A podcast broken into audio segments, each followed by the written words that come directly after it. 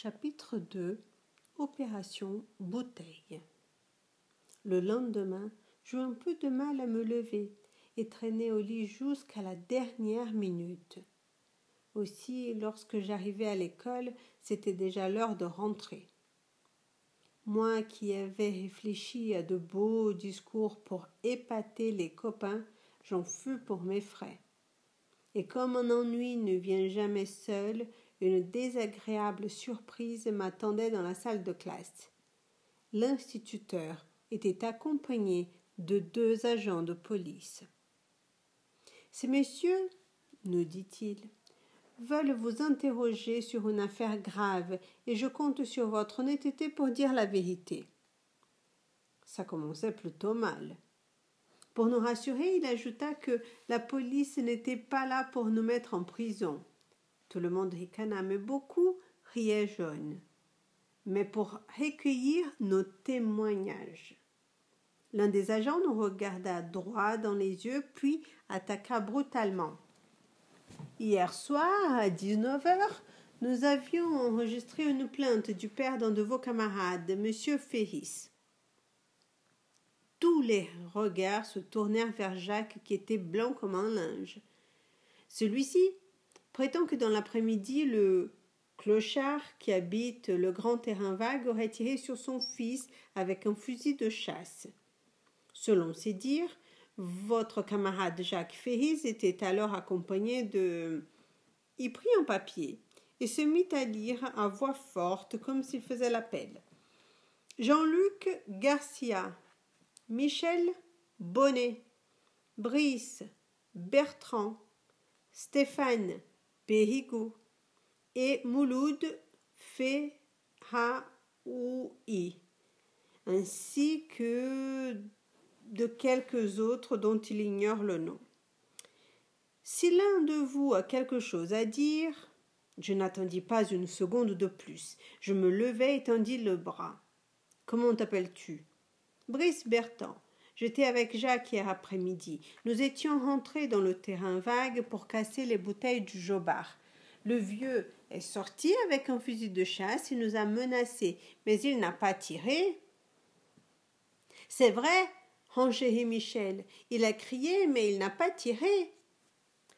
Tous les copains nous regardaient sans rien y comprendre. Mais une bande est une bande, et personne ne dit mot. Bien, reprit le policier. Je vous remercie pour votre franchise. Il se tourna alors vers le pauvre Jacques. Eh bien, mon garçon, pourquoi as-tu dit à ton père que le jeu que le enfin qu'on vous avait tiré dessus? Je l'ai vu sortir avec un fusil, j'ai eu peur, je me suis enfui et j'ai bien cru l'entendre tirer. Bon, ce n'est pas grave. Nous en resterons là pour le moment. Mais à l'avenir, fichez la paix à cet original. Avec lui, on ne sait jamais. Il pourrait fort bien vous tirer dessus pour de bon. Quant à toi, dit-il à Jacques en sortant, tu diras à ton père qu'il repasse nous voir au commissariat. À l'heure de la récréation, on peut dire que ce fut ma fête. Jacques était furieux il m'accusa de l'avoir fait passer pour un froussard et un menteur devant le maître, la police, et ce soir devant ses parents. Il cria qu'il quittait la bande, et trois ou quatre de ses copains le suivirent. Devant le reste du groupe, il me fallut m'expliquer. D'abord, nos affaires sont nos affaires. Jacques est un imbécile d'être allé tout raconter à ses parents. Tout le monde hocha la tête. Ensuite, ce que vous ne savez pas, c'est que quand vous vous êtes tous enfuis comme des lâches, Hex est resté prisonnier, la patte prise dans du fil de fer barbelé, et que lieu de l'enfermer ou de le torturer, le jobard l'a soigné et l'a relâché. Tous les copains écarquillaient de grands yeux incrédules. Aussi, à partir de maintenant, c'est plus la guerre, mais c'est l'armistice. Avec Michel, on a notre petite idée sur ce qu'on va faire. Ça va être super. Ceux qui font toujours partie de la bande, rendez-vous ce soir après la classe. La sonnerie retentit et je le laissai à leurs interrogations. La réunion de cinq heures ne fut pas vraiment une réussite. L'histoire de la police avait fait le tour du quartier et beaucoup de parents avaient cuisiné leurs enfants sur leur emploi du temps du mercredi. Les gifles et les punitions étaient tombées. Conclusion la moitié de la bande manquait à l'appel. Fort heureusement, il restait les meilleurs Michel, Jean-Luc, Mouloud, Pierre et Stéphane, que l'on surnommait Moustique. Cependant, au moment de décider de la meilleure façon d'agir, personne n'était d'accord. Jean-Luc était d'avis de continuer, car il n'avait pas digéré l'épisode du coup de fusil.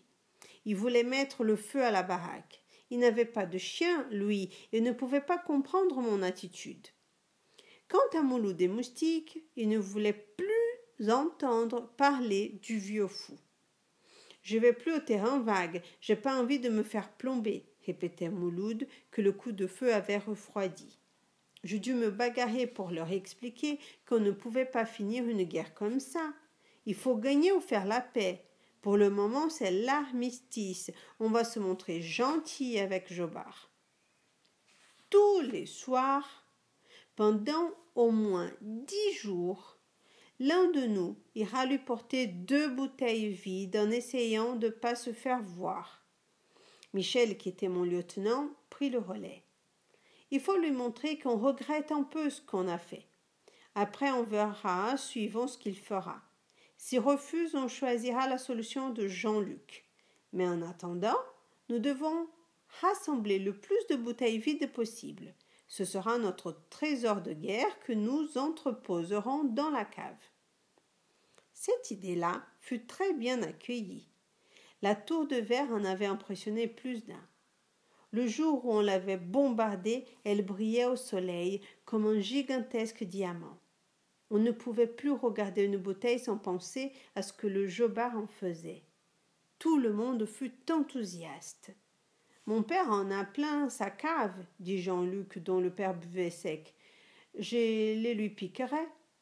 Moi, chez moi, il y en a une pleine étagère, et puis j'ai mon oncle Hassan qui tient un restaurant. On ira aussi trouver l'épicière. Elle en récupère qu'elle jette ensuite parce qu'elles ne sont pas La réunion qui avait mal commencé se termina dans l'excitation la plus totale. Le soir même, Pierre alla discrètement poser deux bouteilles devant le portillon. Le lendemain, ce serait le tour de Michel. Et si le jobard n'avait pas sorti d'ici là son fameux fusil, Moulou des Moustiques se disait prêt à prendre la suite.